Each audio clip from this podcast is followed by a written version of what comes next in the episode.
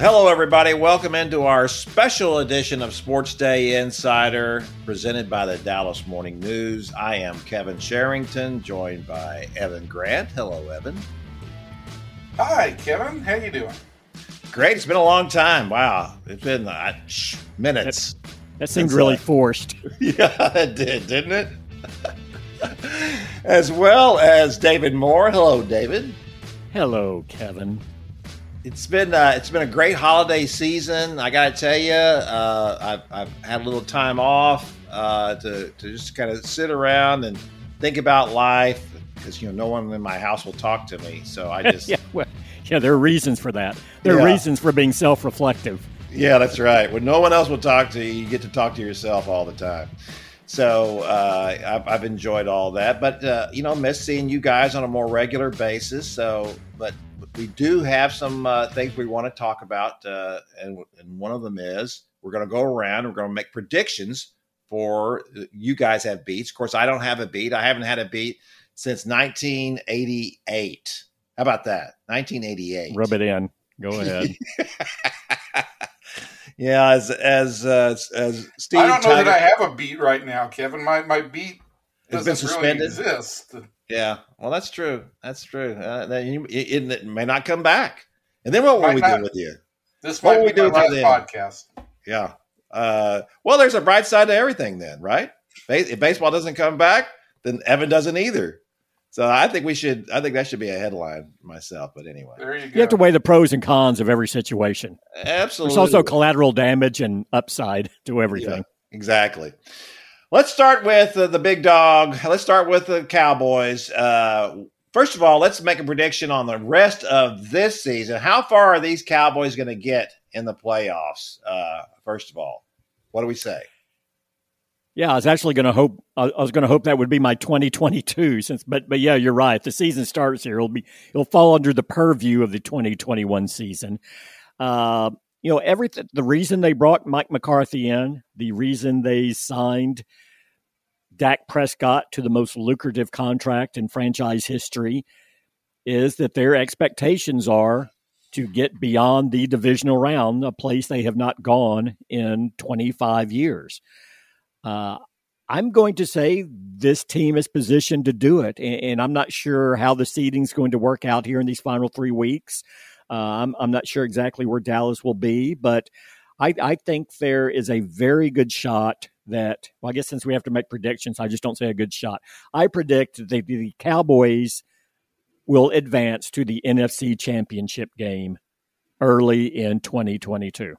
Before I jump in, I'm going to let Evan uh, take his shot. Now, what do you say about the Cowboys, Evan? How far? I'm going to go a step further than David Moore. I'm going to say that the Dallas Cowboys are going to break their Super Bowl hex and they are going to play in the Super Bowl. Um, I feel like, as we talked about on a recent podcast, I don't feel like there is any unit in the NFC playing better than the Cowboys defense. And I think in the situation of Dallas potentially going to Green Bay in a miserable, cold environment for the NFC Championship, I think defense may may win the win the day, and so uh, I'm going to give the Cowboys the edge on on going to the uh, to the Super Bowl this year. Now, Kevin, I guess that leaves it up to you to take the next logical step and predict that they will win the Super Bowl. Uh, I'm going to say that they that they're so great in winning the Super Bowl that they decide that, as uh, uh, Duane Thomas once said, question how could it be the ultimate game if they play it again next year? I'm going to say that they play so well and win that we quit NFL and the Cowboys will be the final champion of the NFL as we once knew it. But what do you really think? No, no. I, you know what? Here's the thing: if the Cowboys, it all depends. I, I believe they'll get to the NFC Championship game as well. But if they have to play in Green Bay, they go no further. Uh, I, I, just I feel like that is going to be a, such a difficult environment to play in. The Cowboys are not used to that. They are a dome team. They love playing inside Jerry World. That you know, I think to play in that environment where it's that cold will be too much for that team. So that's why Cowboys fans must hope that the that the Cowboys end up with the number one seed, and so that they do not have to play in Green Bay should they make it to the NFC Championship game. So I'm gonna I'm gonna say that. But let's let's keep going around now on the Cowboys. David, I, I think you're just bothered by the cold of, of Green Bay in, in late January. I, I I sense this is more about you not wanting to be there in that cold. Well, first your of all, your response they, versus the Cowboys. They probably won't even send me, David. They'll just oh, say, "Here oh, we go." Okay, Kevin, okay. You're, well, so now I'm you're just, predicting. I'm just saying that, that, that why would they send that, that idiot? We'll just send uh, we'll send another idiot. These other idiots. We'll send these other idiots instead. No, I have been yes, I have been in Green Bay in January. It is not a fun place. They once sent me out into the this is what they think of me. They once sent me out to the parking lot to talk to the tailgaters. It was kind of barely drizzling. Uh, it was about, I don't know, 20 below zero. I got my pen out. I'm trying to take notes. The, the pen froze. I'm trying to, to, to uh, scrawl hard enough on my pad that I can go back and get like a pencil and rub over it so I can read what it was that these people were saying to me. It was like, it was like prehistoric stuff. Uh, so yeah, I don't, I don't even know how people live up there, much less play football and go outside and do things. So no, uh, yeah, I'm not in favor of that. I went very quick. I went up there when the Super Bowl was at AT and T Stadium. Uh, Green Bay made it that season. Uh, Green Bay and Pittsburgh. So uh, instead of getting Pittsburgh, I believe our, our good friend Gerry Fraley got Pittsburgh for for good reason. They said, "Well, why don't you spend eight days in Green Bay advancing the Packers before they get here?" And it was miserable. And then I got back, and it was colder here than it was in Green Bay. Yes, it was. Yes, it was. And the Cowboys have not gotten a Super Bowl since then either. I think that that was might have been a, a slight factor uh, in, in, some of the. Oh, it was more than slight. Yeah, yeah, more than slight. Yeah, there there are a few other issues there that we well, may not have time to go into on this podcast. Yes, there were. I think there were a few issues with people standing outside waiting to get into the stupid stadium in the first place. Um, so let's let's talk about let's go further than than this year. Then, so what's your prediction next year for the Cowboys? How do they come back after this year? How do they top whatever it is they end up with this one?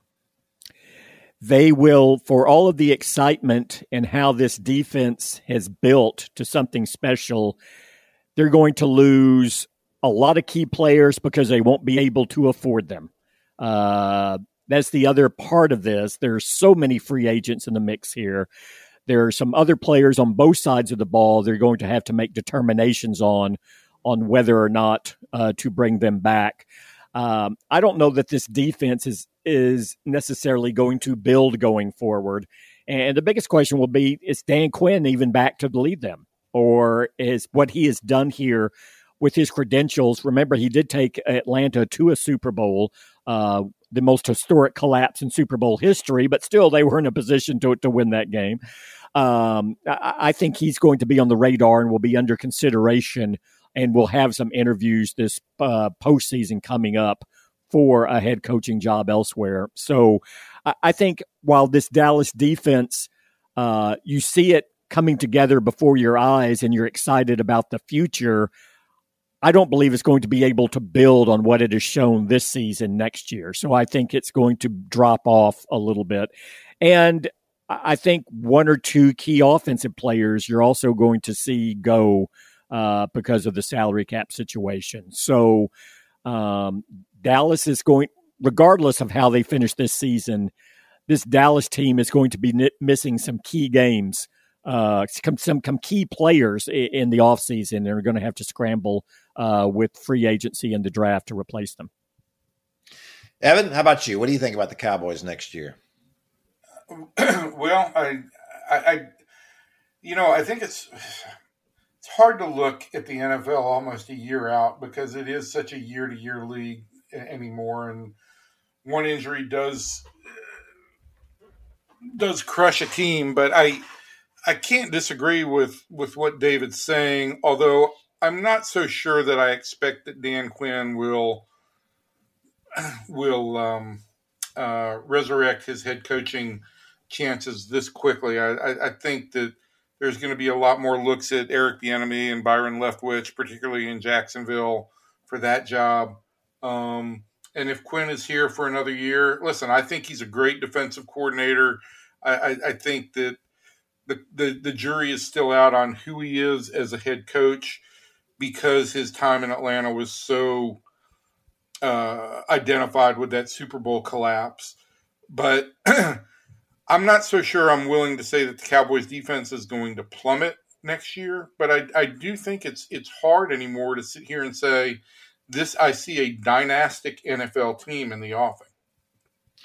Yeah, that's that's going to be really hard to do that kind of thing. That's why it's so important, you know, to win while you, while you can. Uh, don't be thinking, well, we'll get well, we'll get here, and then we'll get back here next year. It's like they're yeah, they, they, I mean, just to go back to twenty one, they're in position this year to do something, and that they need to capitalize on it. Uh, absolutely, I do think that uh, uh, David's point about Dan Quinn is is well taken. I I, I personally think that it, and then I hope that these other guys get a shot. I hope an Eric B. Bieniemy. I hope a Byron Leftwich. And Byron Leftwich doesn't get mentioned nearly as much as as Bieniemy does, and and I don't know why uh, not. Leftwich has gotten mentioned a lot for the Tampa Bay situation. I mean, for the Jacksonville situation, obviously because he played there.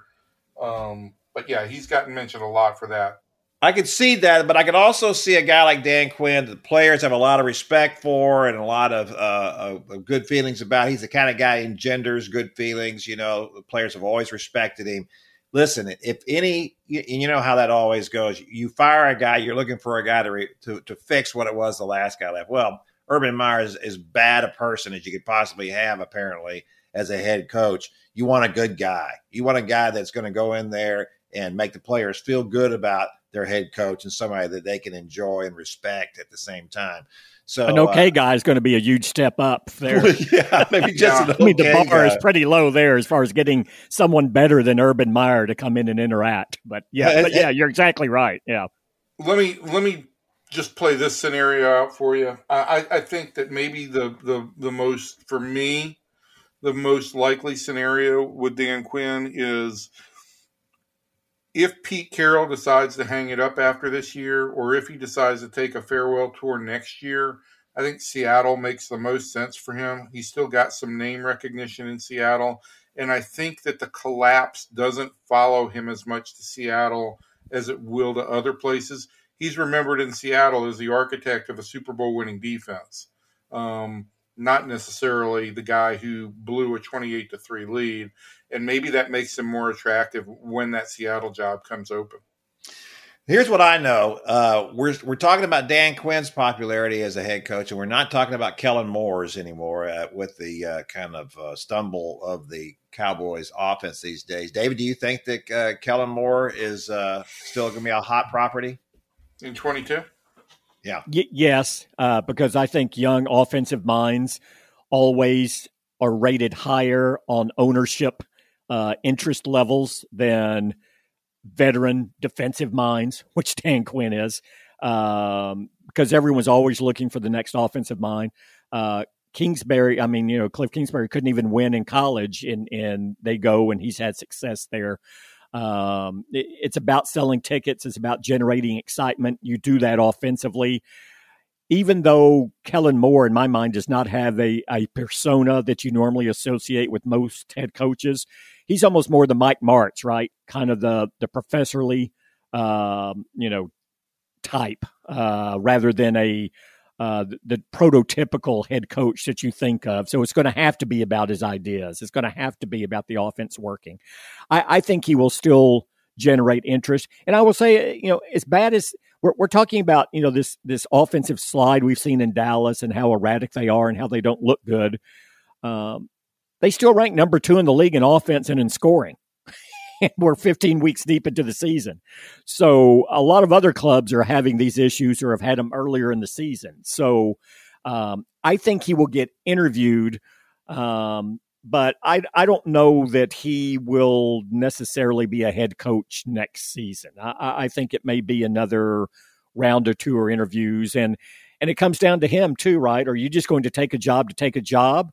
Um, the Chicago job's going to come open. But what if you don't feel good about who the quarterback is in place and you don't know who you're going to get? And this year isn't necessarily a good year for quarterbacks.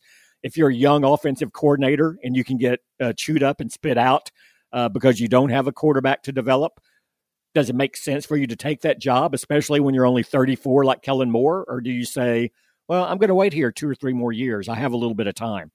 But that's always a big question for these guys because you can wait too long. Uh, some guys, two or three years from now, may be too long. You know, uh, when you're the hot commodity, you have to strike pretty soon or people come up with other questions about you. So, long winded answer. I think he will interview.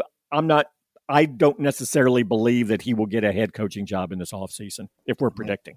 All right, I think that most Cowboys fans uh, would feel good about that. Maybe not as good as they would have felt uh, three or four weeks ago. Uh, we're going to move on now to our, Rangers prediction. Evan, what are the Rangers going to do next year, presuming that baseball actually comes back? yeah, presuming. Um, I'm, I'm going to tell you one thing that I'm getting worried about here is and I don't think that they saw any of this forecoming when they shut down. But I think Omicron's gonna gonna have some impact on um, how they negotiate, and I don't think they were planning on having to negotiate through protocols in a pandemic um, as part of their as part of their CBA agreement. I thought they were at the tail end. I think they thought they were at the tail end of that. So that gives me a little bit more pause about just when the season might start.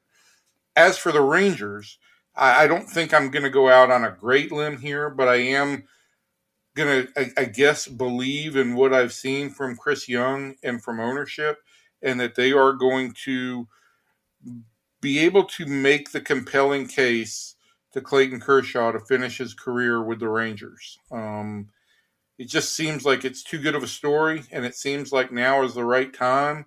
Uh, and I think that uh, I'm going to expect to see Clayton, providing he's healthy enough to pitch next year, pitch in a Rangers jersey and pitch the, the remainder of his career here in Texas.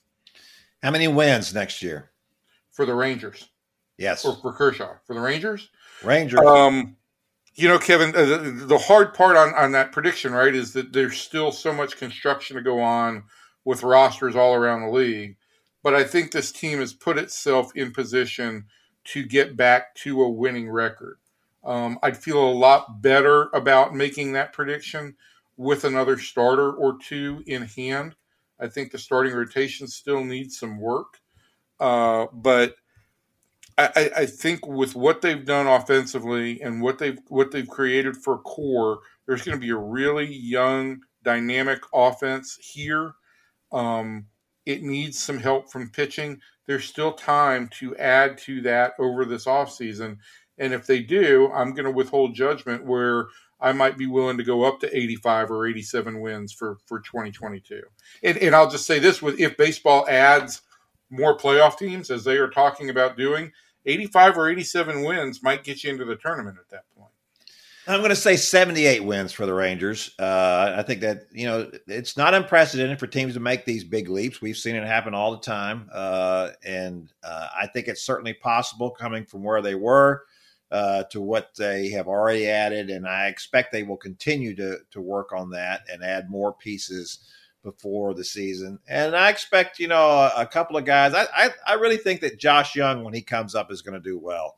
Uh, you know, un- unlike a lot of the other guys, they force feed uh, to the public. Uh, Leody Taveras, uh, you know, prime example.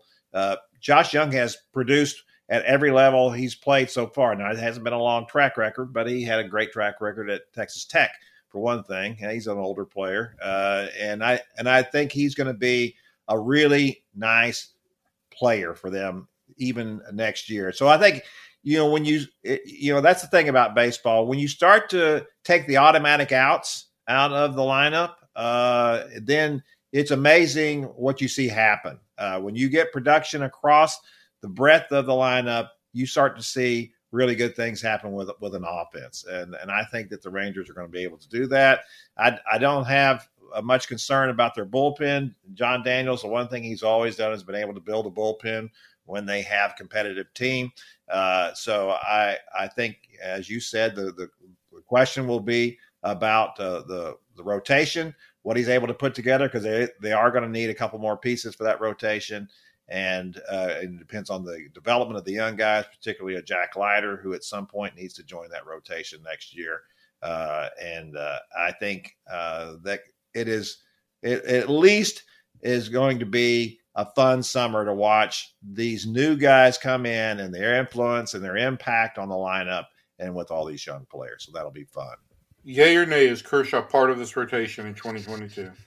You know, uh, you know what I'm going to predict? I'm going, I'm going to predict that Kershaw doesn't come back at all. I'm going to predict that he is done, uh, and uh, I, I, think that's certainly a possibility with his with his problems that he's having physically now. And uh, why not go out uh, on top like this? I think he would like. I think if he could play, uh, I think he, he it's probably 50-50 on whether it would be the Dodgers or the Rangers. Uh, I, I, think he's not going to play at all. that's going to be my prediction. All right, David Moore. My prediction is this team will win 40 to 42 games to be at 500 because there is no way an entire season is played. You will have a labor dispute cut into the season. It will be truncated. I think the league will add playoff teams to help make up for it, even though it's a shortened season. But I, I do see the Rangers getting back uh, around 500, right in that range, which is a significant jump uh, from where they have been. And uh, I, I, think it would that would fulfill the promise and excitement uh, of where this team uh, is headed after many years of, spinning their wheels in less than mediocrity. David wins the predictions. I, I like that one, David. I, I, think you're right. I don't think there's any way we can get 162 games in next year. Too much stuff going on. I will just say this: if if Kevin and David's predictions are correct, then um, I'm going to be miserable again. Um, but I, I I think baseball. If there's if there's loss of games this year, it better be due to COVID, unfortunately, rather than the work stoppage. If they do unnecessary damage to the structure of the game in this environment, they are once again going to set the game back a long way.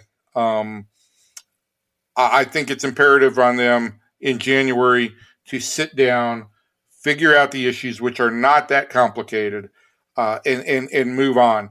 They may have to lose some games to the pandemic. We don't know where this where the Omicron wave is going to go and what follows it, but uh, my hope would be that if they lose games, it's not because they frittered away the opportunity at negotiations. Speaking of moving on, let's move on to the Mavericks now. I got the, this is our last one we're going to make uh, in our predictions for uh, 2022. We're going to we're going to say something quickly about the rest of this season and then what that means for next year. So, uh, uh David, we'll start with you again.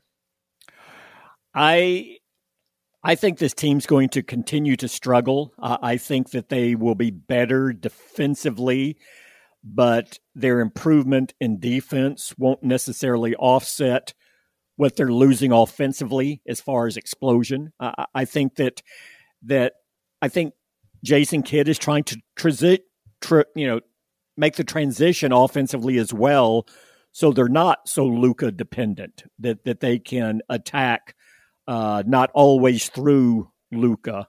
And I think that's been so ingrained on how this team has been successful early. I, I think that is also a, a difficult and, and, messy transition and not a linear one.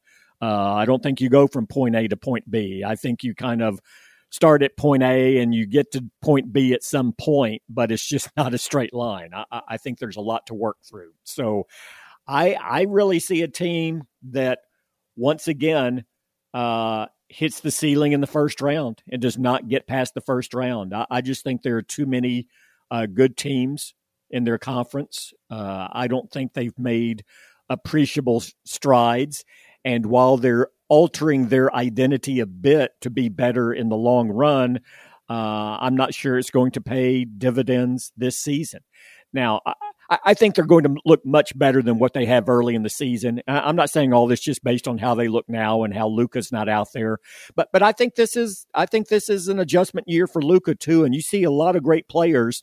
There's a season early in their career that really puts them back on their heels and forces them to focus on their greatness even more and not take it for granted. And I think this season is doing that for Luka And I think it will continue to do that because I just think there are too many good players in this league uh, to just pop out of that and, and, return to where he was. I, I think this is something uh, that is going to alter uh, how he approaches his game and how he understands his obligation and responsibility as a great player in the game that another successful season would not. Do they make a big deal at the deadline? I don't see it this year. No. No, me neither. Evan. Yeah, I mean, again, being the guy who is the least in touch with the Mavericks here, from from my perspective, it still seems that this team is is so Luka dependent that they almost don't have an independent identity. Um, if he shows up and plays a great game, they win. If he doesn't, they lose, and that's just not.